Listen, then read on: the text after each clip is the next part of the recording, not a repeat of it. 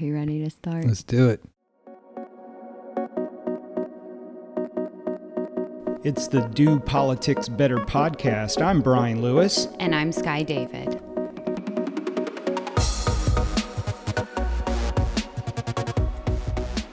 As we've said every week, we're leading up to elections, so we're overwhelmed with election news. But it is State Fair week, so that's a little glimmer in the midst of election season. Yeah, you'll get full analysis of the state fair on the back end of this podcast, but I think we do need to start off with some political news. And we had a debate last Friday. Right. It was the only debate between Senate candidates Cheri Beasley and Ted Budd. It aired on Friday evening on Spectrum News, and you watched it. I did. I did not see it in live time. I was doing a presentation, but I did see it on Spectrum News's website, which, by the way, you don't have to be a subscriber to see the debate. So you did not see the debate. I didn't, no. Yeah. I think I was probably watching Shark Tank. you and the rest of North Carolina. I really don't know if we can say they're winners and losers. I will say probably both campaigns won because here's what we haven't seen this week loops of video yeah. showing where someone really goofed up.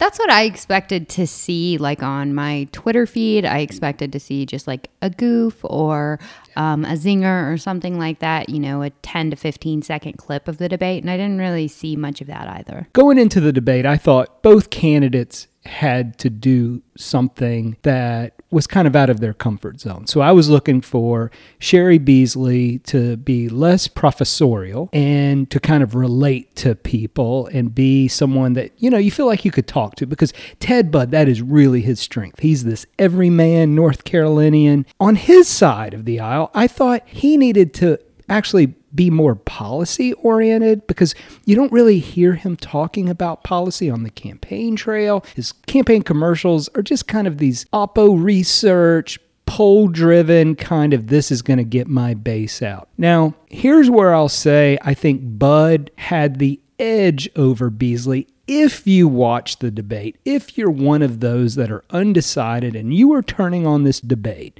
because you were trying to make up your mind, I would say that Budd actually did better at getting into policy, although he really didn't go too deep, but he did show a mastery of issues as it pertained to the economy and foreign affairs. I'm not sure that Cheri Beasley was the most approachable. I don't know if you looked at the debate and said, yeah, I could sit down and have a beer with her. I think both did well. And if I was to judge it, I'd say it was a draw. One thing that I thought was evident, and that is our friend Tim Boyum did a great job moderating the debate. Tim was very intentional. When he would ask them a question, and the candidates used that debate move where you don't answer the question that's being asked, you answer the question you want to answer. It was almost emphasized that he was saying, Okay, I'm going to ask you again.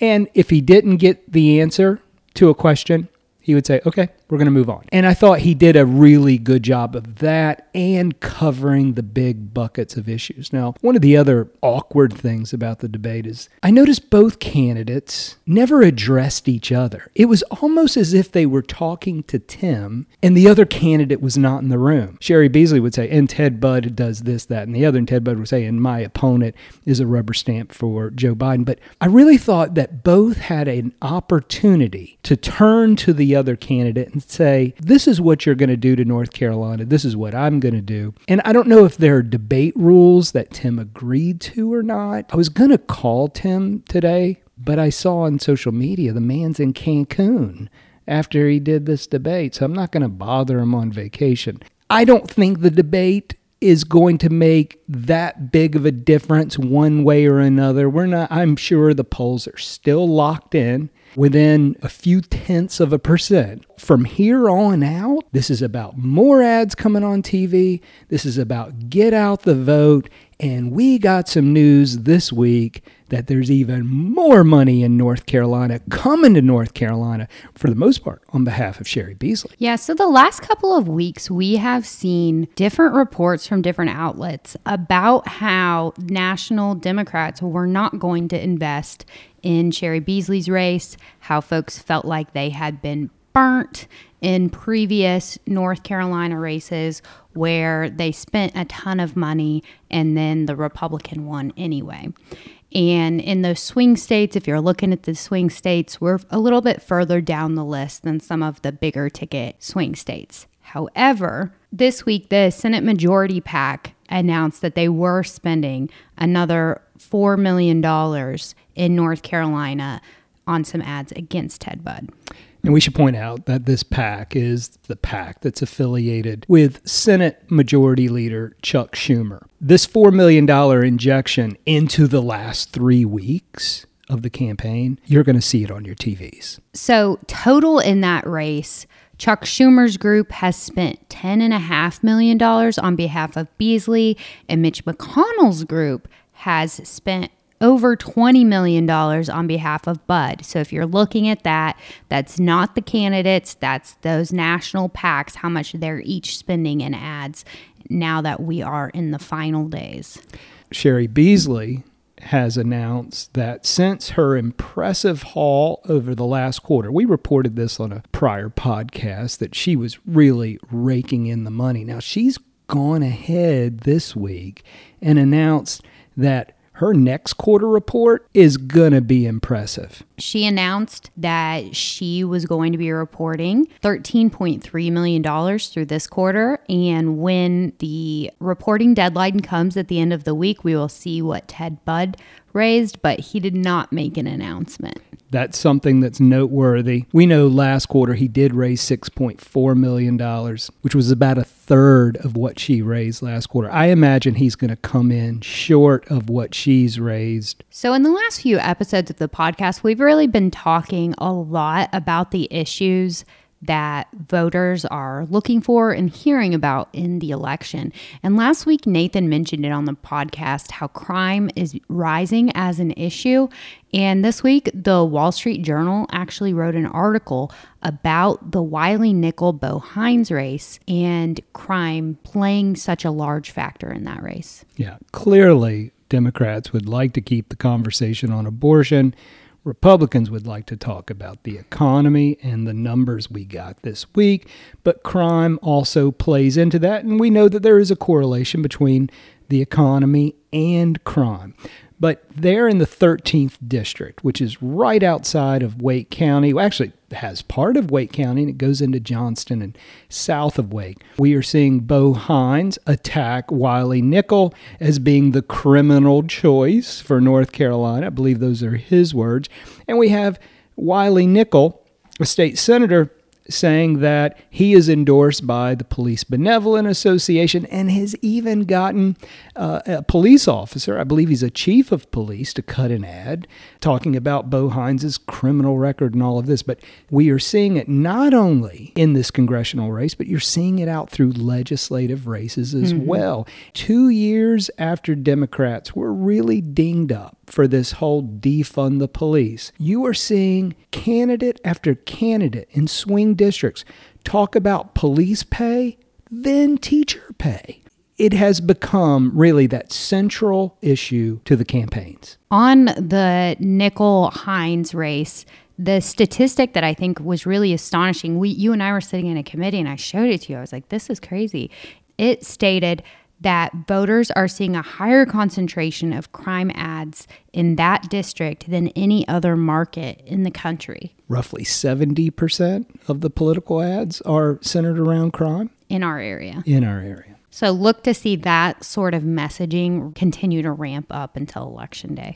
And I think a lot of the crime message is targeting suburban women. Mm-hmm. And we've heard this from legislative leaders, particularly on the Republican side, that yes, the Dobbs decision is a pointed issue that they're having to address in the suburbs. We've seen the Michael Lee ads and uh, the Sydney Batch ads, the Mary Wills Bode ads but crime, they believe, also polls well with suburban women. Speaking of that Michael Lee ad and that Senator Michael Lee race, he is running against Marcia Morgan down in New Hanover County. We've talked about it a lot because this race is the race to watch as it pertains to control of the North Carolina Senate. We do have an update on his lawsuit that he filed against Marcia Morgan, where she alleges that Senator Lee used his position in the General Assembly to benefit his clients, benefit his law firm.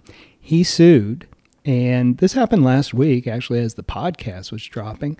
And Marcia Morgan, the campaign, has pulled the ad down voluntarily. I was told this week by the Senator Lee campaign that he is taking these allegations very seriously. It is not just political at this point. He's taking this personally and he wants to see it through. Other ads that we saw drop this week Stephen Wiley, who runs the House Republican caucus, he had put out on Twitter a series of ads that were notable because they were in swing seats and they were really attack ads against the Democrats in those seats. Yeah, one, we have a sitting member of the General Assembly on the Democratic side. Uh, there have been some allegations of domestic violence. The legal process has been used, been documented, and a uh, mailer was done on Representative Terry Garrison about these allegations.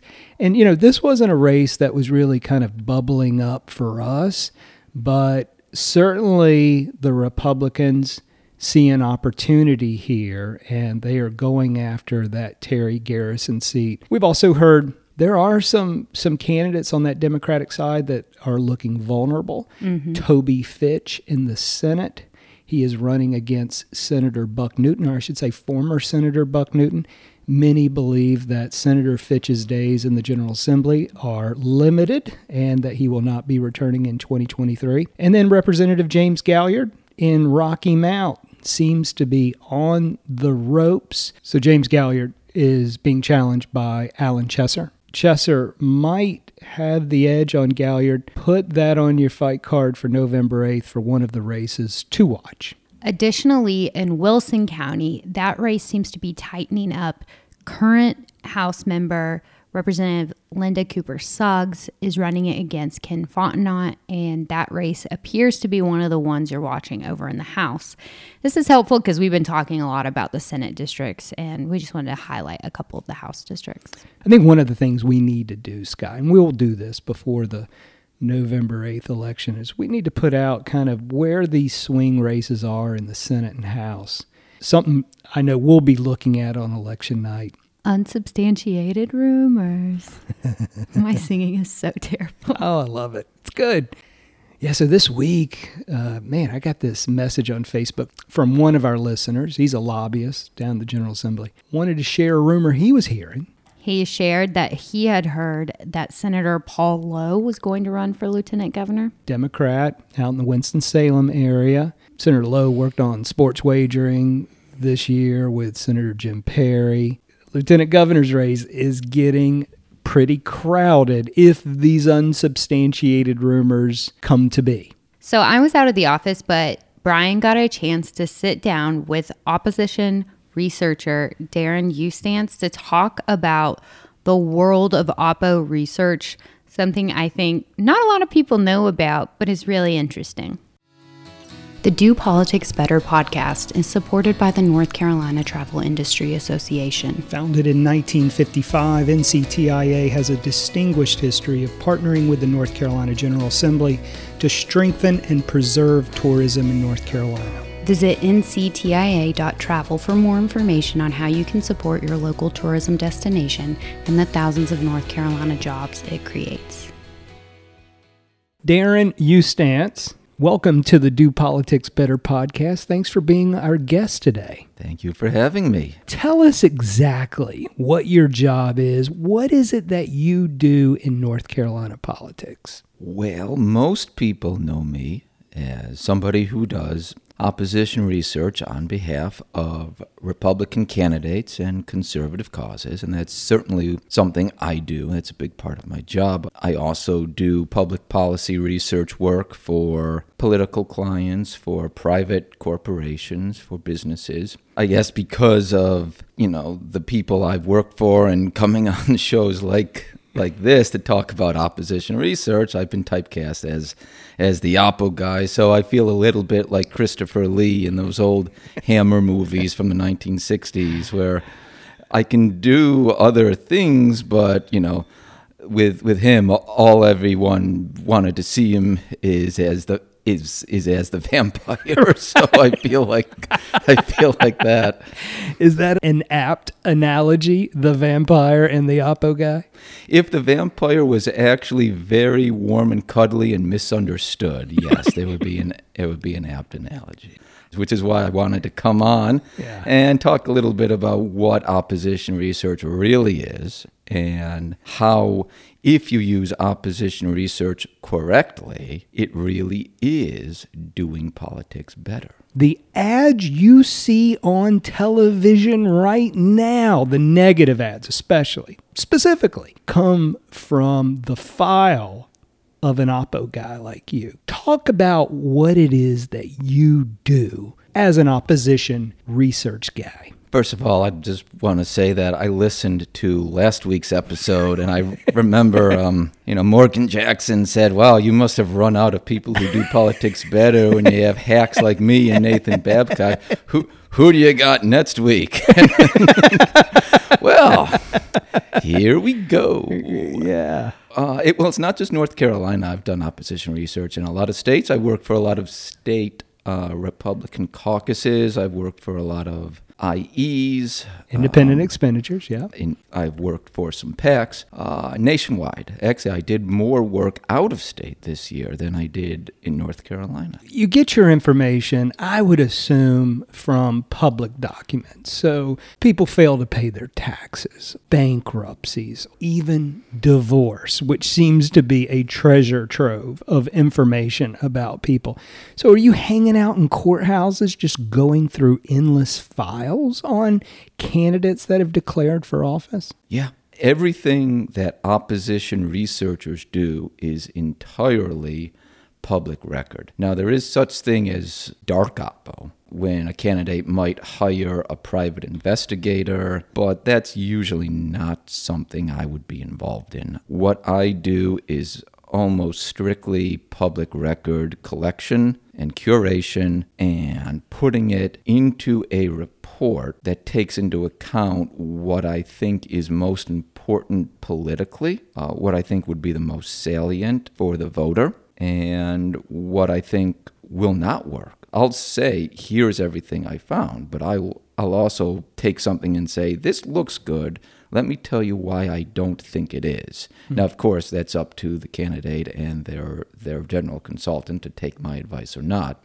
Courthouses, criminal records, civil suits. Is that where you're finding most of your information? When I first started out, yes, uh, a lot of it um, has shifted to to the internet and, in particular, social media.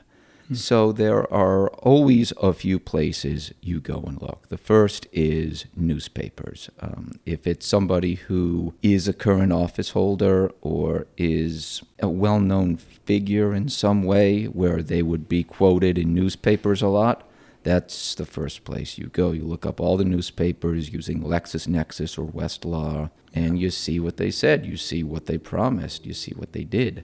So it's not just personal failings. It is they said this back in college in a student newspaper or even in their last campaign and you're saying, "Hey, this is inconsistent with what they're saying now." Actually, it's very rarely personal failings. I, su- I suppose when the personal failings come out, that makes the most news. Right. Almost always, it's you were on the town council and you promised when you ran that you weren't going to raise taxes. But here, I'm, I'm reading the meeting minutes of May 2020 something, and it's and it's, it's quoting you as saying we have to raise taxes, and I vote yes on this tax hike. So newspapers are important, and when I say newspapers, I mean newspapers, which means sometimes I have to use the microfilm machine. Especially for those weeklies, right? About three weeks ago, I had to drive up to the UNC campus to use their um, Wilson Library uh, collection of microfilm to look something up from uh, 2012, 2013, because it was not online anywhere. I imagine a lot of your work is done very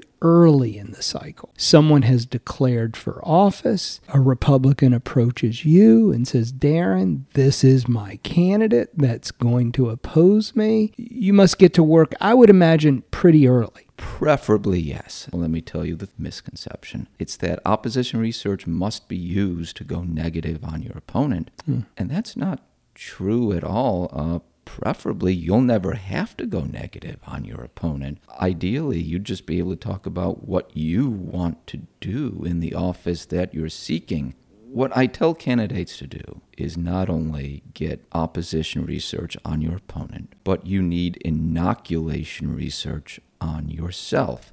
And I tell them if you only have enough money right now to do one or the other, you do it on yourself. Wow.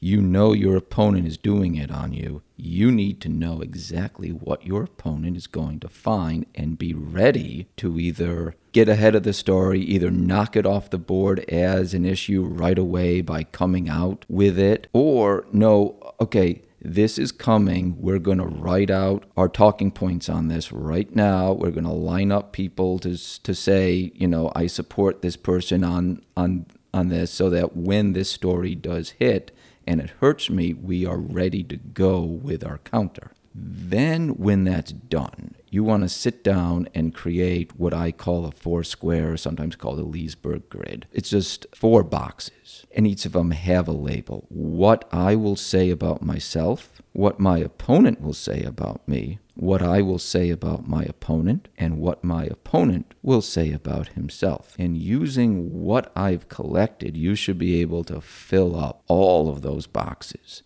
And what you're doing is you're ta- is like a blacksmith. You're hammering out on that anvil what your campaign message is going to be. Where are you strong? Where is your opponent weak? Where are you weak? Where is your opponent strong?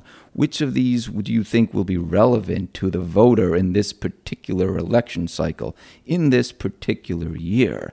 Uh, where where do you and your opponent kind of wash each other out? Where it's it's it's it's neutral. I know you want to talk about this particular issue. This may be your issue, but you look at your four score and like your opponent isn't weak there, and you don't have any noticeable strengths there. We need to talk about something else because I don't think that's going to be a salient message. It must be very awkward to deliver such bad news to your client. Uh, the worst oppo finding I ever had was on a client who hired me to do inoculation. So you wanted to find their weaknesses. You found it. You had to present their weaknesses. Oh boy, did I. what happened? He thanked me for my work. He gave me a check and sent me on my way. And he ran anyways. And of course, it came out. Um, he did not win, but you know, I I did the best I could. Uh, I actually think he he had a pretty decent explanation if he actually you know wanted to come up with an explanation, but wanted to put his head down and, and run through it, and he didn't. I mean, most politicians are optimists, right? The glass is half full. You're kind of that fly in the ointment. Yeah, yeah. I'm the skunk at the garden party. I'm the vampire at the blood bank to, to, to continue the Christopher Lee. Um, I mean, I'm I'm the guy who shows up with with um, with the roll of paper here, and they're like, "Ah, God, what's he going to tell us?" A lot of times, it's very difficult to tell a candidate that they shouldn't run, but I've worked for a lot of candidates who shouldn't have run. Yeah. Do they ever come to you prior to announcing, like, hey, Darren, I'm thinking of running for the state senate. I have a feeling there's some stuff out there. I want to see if you can find it. If you find it, I'll make a decision to either bow out or charge ahead. Does that ever happen? I did 2023 work in the summer of 2022 for candidates in some other states where the legislative elections are in 23. Yeah, I mean, they've already thought that far ahead. So those are wise campaigns. Yes, I like to think so. Okay. By by the way, North Carolina State House State Senate candidates thinking of running in 24. Um, my 2023 schedule's pretty uh, pretty open right now, so uh, so give me a call. What exactly, Darren, are you looking for when you go to a courthouse?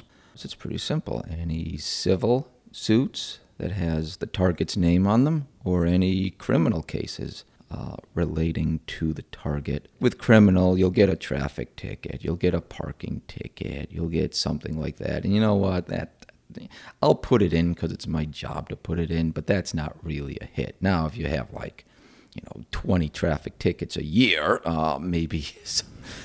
maybe someone should take you aside, say, hey, you know, lay off the the accelerator there, pal. But um, very rarely do you find something that's bad, but you know, occasionally you do, and I've I found D, DWIs, recent DWIs. I found D, DWIs that happened while the candidate was running. Wow. Occasionally you'll get you know something that's bad, and then you bring it to the attention of your client. Hopefully, it's not your client who's who's got that problem, but you bring it to to to their attention and you decide how you're going to use it. Civilly, on, on the civil side of things, um, well, it's one of two things. You're either suing somebody or somebody is suing you. So you pull the case and you read through it. And I've read through so many cases, I can probably fake my way through being a lawyer. Mm-hmm. you you just have to to like read the motion, you know, the motion in limine to suspend the motion to the amendment of the motion to the notice to the appeal of the motion, and you just figure out what what is the crux of this case and is it useful. One aspect of civil is divorce. All divorces are on the civil side of things. I, I've pulled divorces. I've pulled very amicable divorces that are four pages long, and that's that. And I've pulled divorce cases that were literally 700 pages long. Wow. All that's fair game for you. Yes, it is. It's fair game for me because it's fair game for my evil doppelganger over on the other side who's mm-hmm. working for the other campaign. There is no such thing as a magic opposition research one, and I tell this to my clients. You, you know, if if there was and I had one, I could charge extra. But everything I can find, anyone else walking into that courthouse can find. Then um, what you do after that is, you know, property. How many properties does this person own? Where are they? Do they pay property taxes on time? I've come across a lot of people running for office haven't paid their property taxes on time, are delinquent on their property taxes, you know, right now as I'm looking. And if they're my client, I give them a phone call right then and there. Hey, pay your taxes now. Have you ever been in a situation where you're doing Oppo research, you're doing both the inoculation and the opposition, and you thought, my guy is awful. Yes. okay. if you were in that district, would you have voted for the Democrat based on your Oppo research? I would probably write somebody in. See, I'm I'm a very bipartisan guy. In fact, I'll vote for the Republicans. Occasionally, I'll vote for a Libertarian, and okay. occasionally, I'll, I'll, I'll write somebody in. But uh, you've never uh, voted for a Democrat. I have, but not in several years. Okay. I really do believe in doing politics better, and I believe that what I do is part of that in stopping bad candidates from getting elected. Before you get there, though, I want to ask you an internet question. We've been told the internet is written in ink, not in pencil. Is there anything a candidate can do today? Let's say you're thinking of running for the House in 2024, but you've got some pretty bad social media out there. Would you advise that prospective candidate go onto their social media, Facebook, Twitter, Instagram, TikTok? Would you advise that they go ahead and start deleting things now? And if they do that, is there a way for an Oppo person to find those deletions? Unfortunately, you've asked a question where I'm going to have to give free campaign advice to the esteemed opposition. But um, yes, one of the first things I look for before a candidate has the opportunity to delete their social media history is their social media history. Yeah. I'm not too worried about telling them that because if you're listening to this show, you're probably smart enough to know that. And inevitably, every year, a lot of candidates just ah, there's there's nothing on my Facebook. I'm, I'm fine. But I'm going to find it. Sometimes rules for politics are also rules for life. So, all you young people out there, if there are any listening, or, or, or more likely parents of young people, this isn't a professional opposition researcher giving you advice. The internet is forever. Is it though? So, if I delete a post, that I made in 2017 that is somewhat embarrassing and I hit delete. Can you find it? Possibly. Yeah. Uh, I mean, there o- there's always the Wayback Machine. You're not just saying that. There is a Wayback Machine. Yes, there is. And I'm not talking about the old 60s Rocky and Bullwinkle cartoon either. No, it's the Internet Archive, the Wayback Machine, which scours the internet taking uh, screen grabs of sites at random times. And if it screen grabs your Twitter account, uh, I got news for you. It might still be on there. I should point out that I'm not looking for offense archaeology. It sounds like I am, but I'm really not looking for something stupid you said when you were 17. I was 17. You were 17. We said stupid things. Now, I may point it out to my client, but I'll also say, look, you don't attack 17 year olds. Well, you say that, but the campaigns don't have to say that, right? Like, Thank you for that information, Darren. Here's your check, and we're going to use this as we see fit. I don't think they should, mm-hmm. but sometimes they do. And that's why before you run for office, actually, really, before you do anything, just, if you're listening to this, go home tonight and scour. you scour your social media for crying out loud. I mean, you you don't need any tweets from more than two years ago. Okay, it's not it's not that important, guys. Let's talk a little bit about you. I want to know what kind of guy goes into this kind of work. Someone who needed money back back in grad school. So, um, Where, where'd you go to school? okay, so I'm actually from upstate New York. I'm from Rochester. Okay, the accent does not give you away. Oh, that's good. That's good. I dropped it. Uh, for those of you wondering, this is a lower Canadian accent, eh? Yeah, that's what this is all about. Did you go to college up there? Yes, I went to, to Geneseo State University, a bit south of Rochester. I graduated there. I wanted to be a teacher. Uh, decided it wasn't for me, but for some reason I'd always been fascinated by politics. And I joke they, they haven't found a cure yet, but maybe one day they, they will. I remember it distinctly. It, it was 1988. I was in second grade, and a few weeks before the 88 presidential election, we're talking about, you know, this presidential election coming up. And of course, the second George H.W. Bush versus Michael Dukakis. Yes, and uh, I wanted Dukakis to win because I thought he had a funny name. Uh-huh, It's the only time I've ever supported a Democrat for All right, president. okay. I think you were the only one that year. I might have been, yeah. I mean, we even took a poll in our class of of of eight, of eight year olds. George Bush won it. So Is that right? I don't know what effect it had on my my eight year old classmates, but I was just fascinated by this. I'm like, wow, that's that's really interesting. And you, people run and they- they get nominated and big big election across the whole country. I mean, when when you when you're eight years old, it's like, wow, this is this is amazing. So. Four years pass. It's ninety-two. I'm twelve. I've I have more civic awareness as a twelve-year-old now. And the next election comes in, and I I I was hooked. I watched the TV ads. I watched the debates That's Clinton versus H- George H.W. Bush. and a and a bit of Perot in there too. Don't, That's Don't forget him. Both both my parents voted for Perot that that year. I asked I asked my mom why. She said because I don't have a job. You're studying political science in college? So yeah, I went to college um, to study history and poli sci. Wanted to be a teacher, but then I changed my mind around my third year. I said I just don't know if I can do that. But politics seems like an interesting career. Maybe I'll go into that. So I so I graduated, and then I got accepted to the George Washington University's Graduate School of Political Management. So moved down to D.C. just a week after I, I graduated from from college, and I got two job offers. One job offer was an unpaid internship from the RNC. I'm like, well, that's you know, I could open some doors, learn a lot, meet some people, and, you know, but it's unpaid.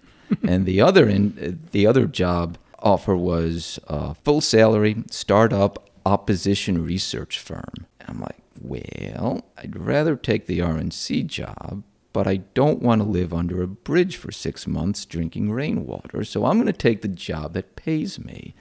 So I, I took that job and learned all about opposition research and what it was and how it was used and how to find it. And I worked there through the 2002 cycle, 2004 cycle, and my boss there decided to go on and do other things. He went to law school and he's a lawyer now and uh, kind of shut the business down. And I decided, well, I know how to do this. I, I, I have contacts and I'm going to do this. How did you end up in North Carolina?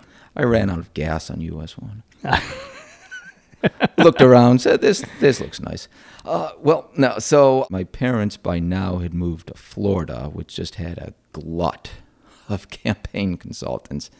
So I didn't see myself really breaking in there. So I was looking around. I need a state that I feel is up and coming politically. That's also a nice place to live and doesn't have a glut of campaign consultants. I made one of the best decisions of my life, and I moved to North Carolina in February 2008. And like, what, nine months later, I, we were, I think, the closest state in the presidential election. And since then, North Carolina has been the quintessential battleground state. And I've gotten to be a part of it. And it's been an amazing experience. When you approached me about coming onto the podcast, I was like, Darren, man, come on. You're an Oppo guy. How am I supposed to say you do politics better? I want you to make the case as to how your industry does politics better. I will make my case by giving you a case study. Okay. A certain number of years ago, in a state that's not North Carolina, I was hired to work on a sheriff's race. I was hired by the incumbent, and the challenger wasn't well known, but the challenger had some experience in state police. So I just do my usual stuff newspapers, social media, properties. Have they incorporated any business, taxes, you know, going through everything. And then I get to the courthouse. So I'm standing there in the lobby of the courthouse in this unspecified county in an unspecified state that's not North Carolina. And I come across one of those 700, 800, 900 page cases. Like, oh God, what's this going to be? The challenger had been a state trooper and had been fired from that job for a wide array of malfeasance. Hmm. I mean, this was bad. And the reason that was in the courthouse is because he sued to get his job back. So everything was in evidence. His statement of firing, with, with, a complete report by his supervisor. These are the things he did wrong. Hmm. This is why he is fired. These are the psychological reports. This is why he was not fit for duty. Here are all the write ups I had to do because he wasn't doing his job. All of that had to be submitted as evidence and all of it was right here in this just about 900 page document. So I'm just sitting here at this terminal. I thank God there was no one behind me. Mm-hmm. and I'm just speed reading through this as quickly as I can and printing out the important documents. I think the final print job ended up being like $200. That's how many I printed out. I took it home and I just went through it with a highlighter and scanned it all in and sent it to my client. Uh, this person was probably a really nice guy. From from everything else I got from my research, he actually did seem like a decent guy. But he had no business being a county sheriff, none whatsoever. And I sent this to to my client, who of course used it, and yeah, it turned into some negative ads. It did. But you know what happened next? My client calls me up and says, Hey, um, the local newspaper would like to know where you got this information and how you got this information. Now, this is not a small county, and it's not a small newspaper. This is a daily. It's a it's a mid-sized daily newspaper, and not a single person in that newspaper knew how to go to the local courthouse and type in someone's name on the terminal and pull this up. The bottom line is you may not like the negative ad that that resulted and I understand that. But if I didn't do it, no one was going to do it. If I didn't do it, and you, as the voter, didn't know that, you wouldn't have had pertinent information that you needed to make an informed choice about who your next sheriff is going to be. Now, I don't always like what my research has turned into, and I don't like all negative ads. But in a case like that, the voters needed to hear that truthful information. It made them more informed, and they made the right decision. My client won. What would you say to those who say, Look, I just want to hear what this candidate feels about this issue versus that candidate, and all I get is Ted Budd is terrible and on the take, or Cheri Beasley, all she does is work for a law firm that has lobbyists in it. I want to hear the issues. What do you say to that? I agree with you.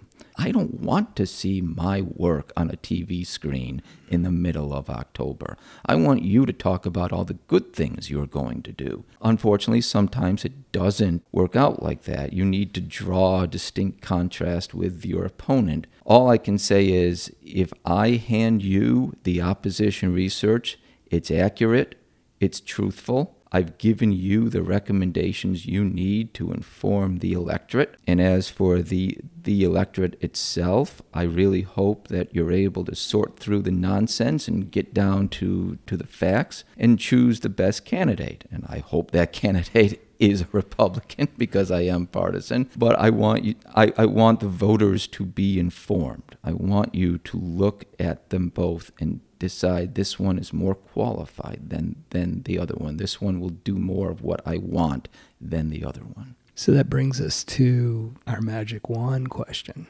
If you could fix something in our politics right now, what would it be? Well, because I'm a long-time listener, I'm going to do what uh, Billy Richardson did. Okay. Who used his magic wand to create more magic wands. Number one's a little silly, but this has been stuck in my craw since since the 2000 elections. Red states, blue states. No, no, no, no, no, no. Republicans have always been blue. Mm-hmm. D- Democrats have always been the red party. Yeah. Uh, and it, it was it was that way. Go go back and look at old election atlases. Republicans were always the blue party. Yeah. That's in Europe. The, in Europe, the left is red, right? in And- Canada too. Yeah, yeah, and and the conservatives Yeah, are we're blue. we are like the only uh, first world democracy that that has the colors reversed, and I hate it. And it's just it's just ossified now because of the of the website Red State, and, Yeah. and an entire generation of voters has now grown up. Uh, thinking one party's one color, the other party's the other, but no, it was, and in fact, that really only happened because the 2000 election went into overtime, and you had a month of these networks saying, well, the red states are these sta- and the blue states are this state. But really, that only happened, I believe, because historically the incumbent party, when you look at the the network maps, the incumbent party was always identified with blue, and the the challenger party was always identified with with red. But so all the states that voted for Bush just became red states Right. and it's never changed and I, I, I hate it i hate it i hate it i hate it but it's too late there's nothing i can do about it unless i find a magic wand All right, got it. Number two. i have uh, again listened to your show long enough to understand that one of the magic wand wishes for a lot of the legislators who come by is this is a part-time job or at least a three-quarter time job and you're paying us thirteen thousand five hundred Nine hundred dollars. Yeah. thirteen nine. But we're all afraid to propose a pay hike. I mean, we all agree we need a pay hike, but no one wants Darren Eustance to be scouring through your voting record and say that guy voted for a pay hike. So Here's another magic wand. I propose a truce. Right here on this show, I am proposing to all of my fellow opposition researchers and campaign consultants of both sides a truce. If somebody wants to sit down with other legislators and say, all right, let's work out what a reasonable salary would be and propose that, and y'all want to get behind it, as long as that's all you do, there's like nothing else slid in there or anything that I will, per my contract, have to put it in my report, but I will also say in my report, don't you dare use this. Yeah. This was good. This had to be done. Because I, no, I get it. You can't have a diverse General Assembly that reflects the state when the only person that can have this job is either, you know, self-employed or a multimillionaire or retired or some some combination of those three. It's impossible to be a family man or a family woman, run for this seat every 2 years and and do the job. I and I think the state is suffering as a result. So fellow Oppo researchers, I am calling for a truce and if you're with me, uh, leave a comment on Brian's Twitter page and tell us tell us that that you agree. So Darren, I have to say, man, as you know, you and I have been communicating for the last few months, and uh, I was a skeptic, but I really am convinced that you know how to do politics better. I appreciate you being on the podcast today. This was a fascinating conversation. I just appreciate everything you're doing in North Carolina politics. I appreciate the way you came on to this podcast and explained your work. Again, Darren, you know how to do politics better. Thank you for being on well, the podcast. Thank you. Today. I'm glad I convinced you, and I hope I convinced everyone, everyone else out there too.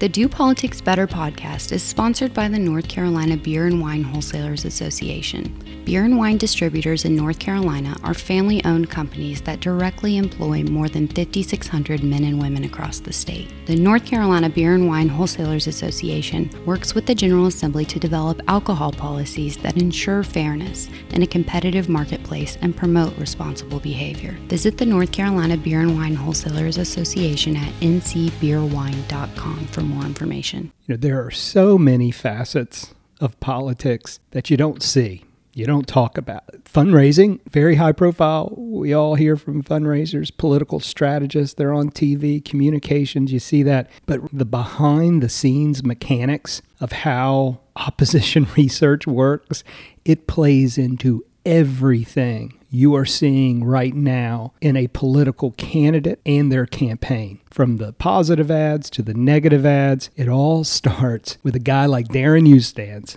hanging out at a courthouse, getting on the internet, going through newspapers, and issuing a report for his client. Thank you, Darren, for sharing this part of politics. I think we are better for it, and we appreciate you being on the podcast. Tweet, tweet of, of, the, week. week. So, this week's tweet of the week is not a political tweet, it is from Daily Mail Online. They're at Mail Online. It states, According to a recent poll of 2,000 young people aged 16 to 29, emojis used by old people include the thumbs up, the red love heart, the okay hand, and the grimacing face.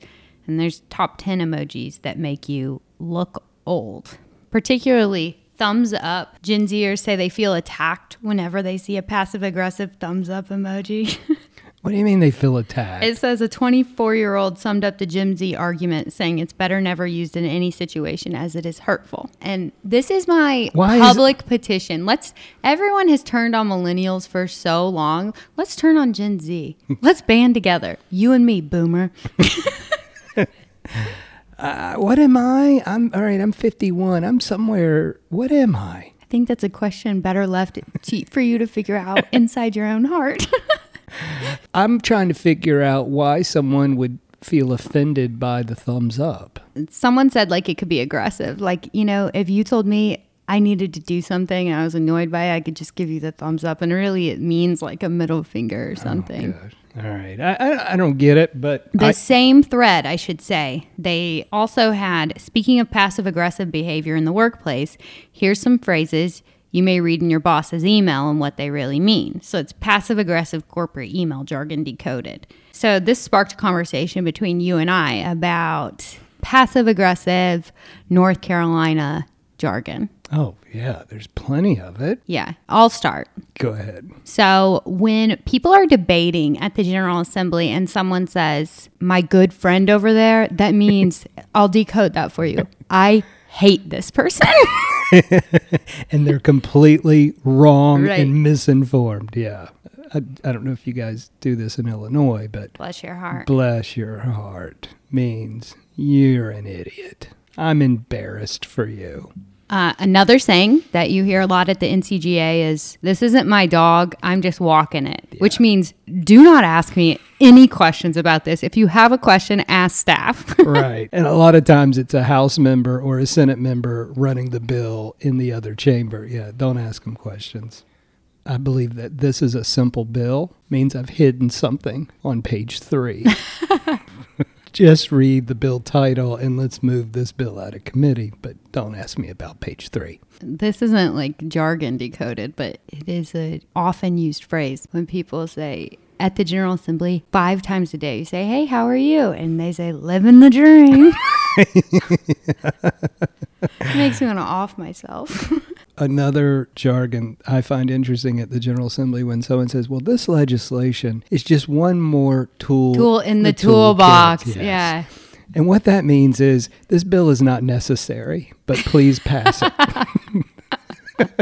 I like it when somebody gets up and thanks the bill sponsor for their hard work and then proceeds to tell you the 83 things they hate about the bill and why they won't be voting for it. yeah. So anyway, if you're trying to keep up with Gen Z, emojis don't use the poop or the thumbs up or the clapping hands or the red heart. I use at least two of those. Oh. And I'm going to continue. I'm not going to have anyone tell me I can't use any of those. I I don't think young people know what they're talking about. I mean, I have clients that are this age. You know, it's interesting. They've reverted back to the way people did things before emojis. Like they'll type out a smiley face or something. it's ridiculous. it really is. You use emojis Oh, yeah, I do. a lot. My most frequently used emoji is the laughing, crying. Um, it appears that I use the one with the looking glass. You hate it when I use that, don't you? Right. Because when I'm confused, I'm like, I send the looking glass. if I tweet something, I'll get a screenshot from Skye. You use the looking glass. Yeah, if you tweet something stupid. Mm-hmm. Um, I use the shrug a lot. You know that. Yeah. And I also use the dancing salsa. Yes, you do. I like the dancing salsa. It just means I'm in a happy mood. right. In other North Carolina news, the state fair starts this week. By the time you're listening to this, the state fair has begun and it will continue for 11 days. Yeah. I love the state fair. Yeah. Yeah. I love it. Remember last year I asked you to go multiple times. You didn't go because you wanted to go to the beach. Mm-hmm. Anyway, everyone knows the state fair is interesting because they have all kinds of new food items that are like weird. And so we're just going to give you a little look into some of the new food items this year. As you do that, could you list the Weight Watchers points that are assigned to each of these foods? Not every single thing has to be about you. I want to go and I know that's the first time anybody's ever told you that. I want to go enjoy the food. I just want to know how many points I should allot. There's going to be Mexican street corn served in a bag of crushed Doritos, Hmm. a dill pickle pizza. That sounds good, actually. Actually, what I thought sounded good was tater tots, but they're supposed to taste like churros. It's a good idea, isn't it? Mm-hmm. Never thought of it, but like now it seems to like it does go together. There is a mini donuts with a Pepsi glaze topped with optional chopped peanuts. Very North Carolina. Oreo crumble cookie dough on a stick, pumpkin spice mini pancakes. Oh, there's the churro tots. Banana cream pie donuts, cornbread and chili funnel cakes, and mini blueberry pies. When I first moved down here, I was so excited to go to the state fair because in Illinois, our state fair is so far away, but you're here. I went so excited. My boyfriend at the time was hyped to try like a wild food, and he got the donut. It's a donut with a burger in the middle, and then just yacked it all up. Did he right Yeah. there? oh, that's good. I love the fair. I love the people watching. It's a great event and a I like to go see the animals. Mm-hmm. I really try to do all parts of the state fair. I like the um, ride where you go over the state fair and you can kind of just watch it. Mm-hmm. That I is love fun. that. Um, do a shout out to Whitney Campbell Christensen, who listens to the podcast. She's a lobbyist.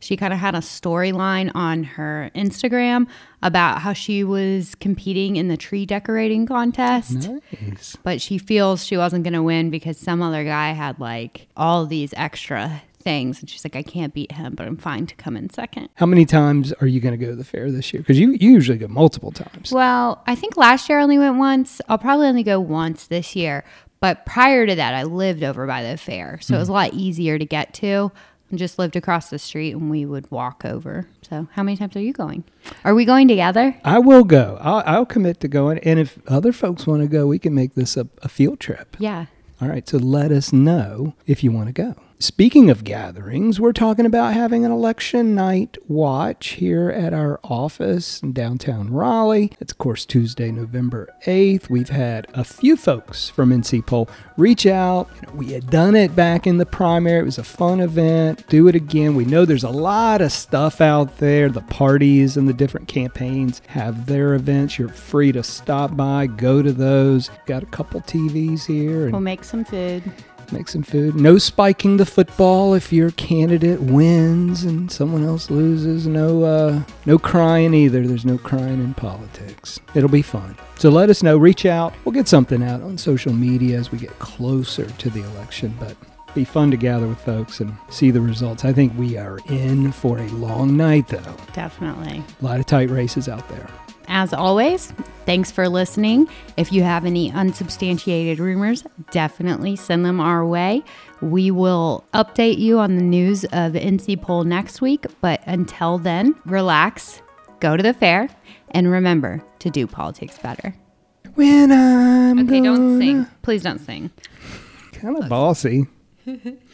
The first time I remember being called bossy, I think I was in fourth grade.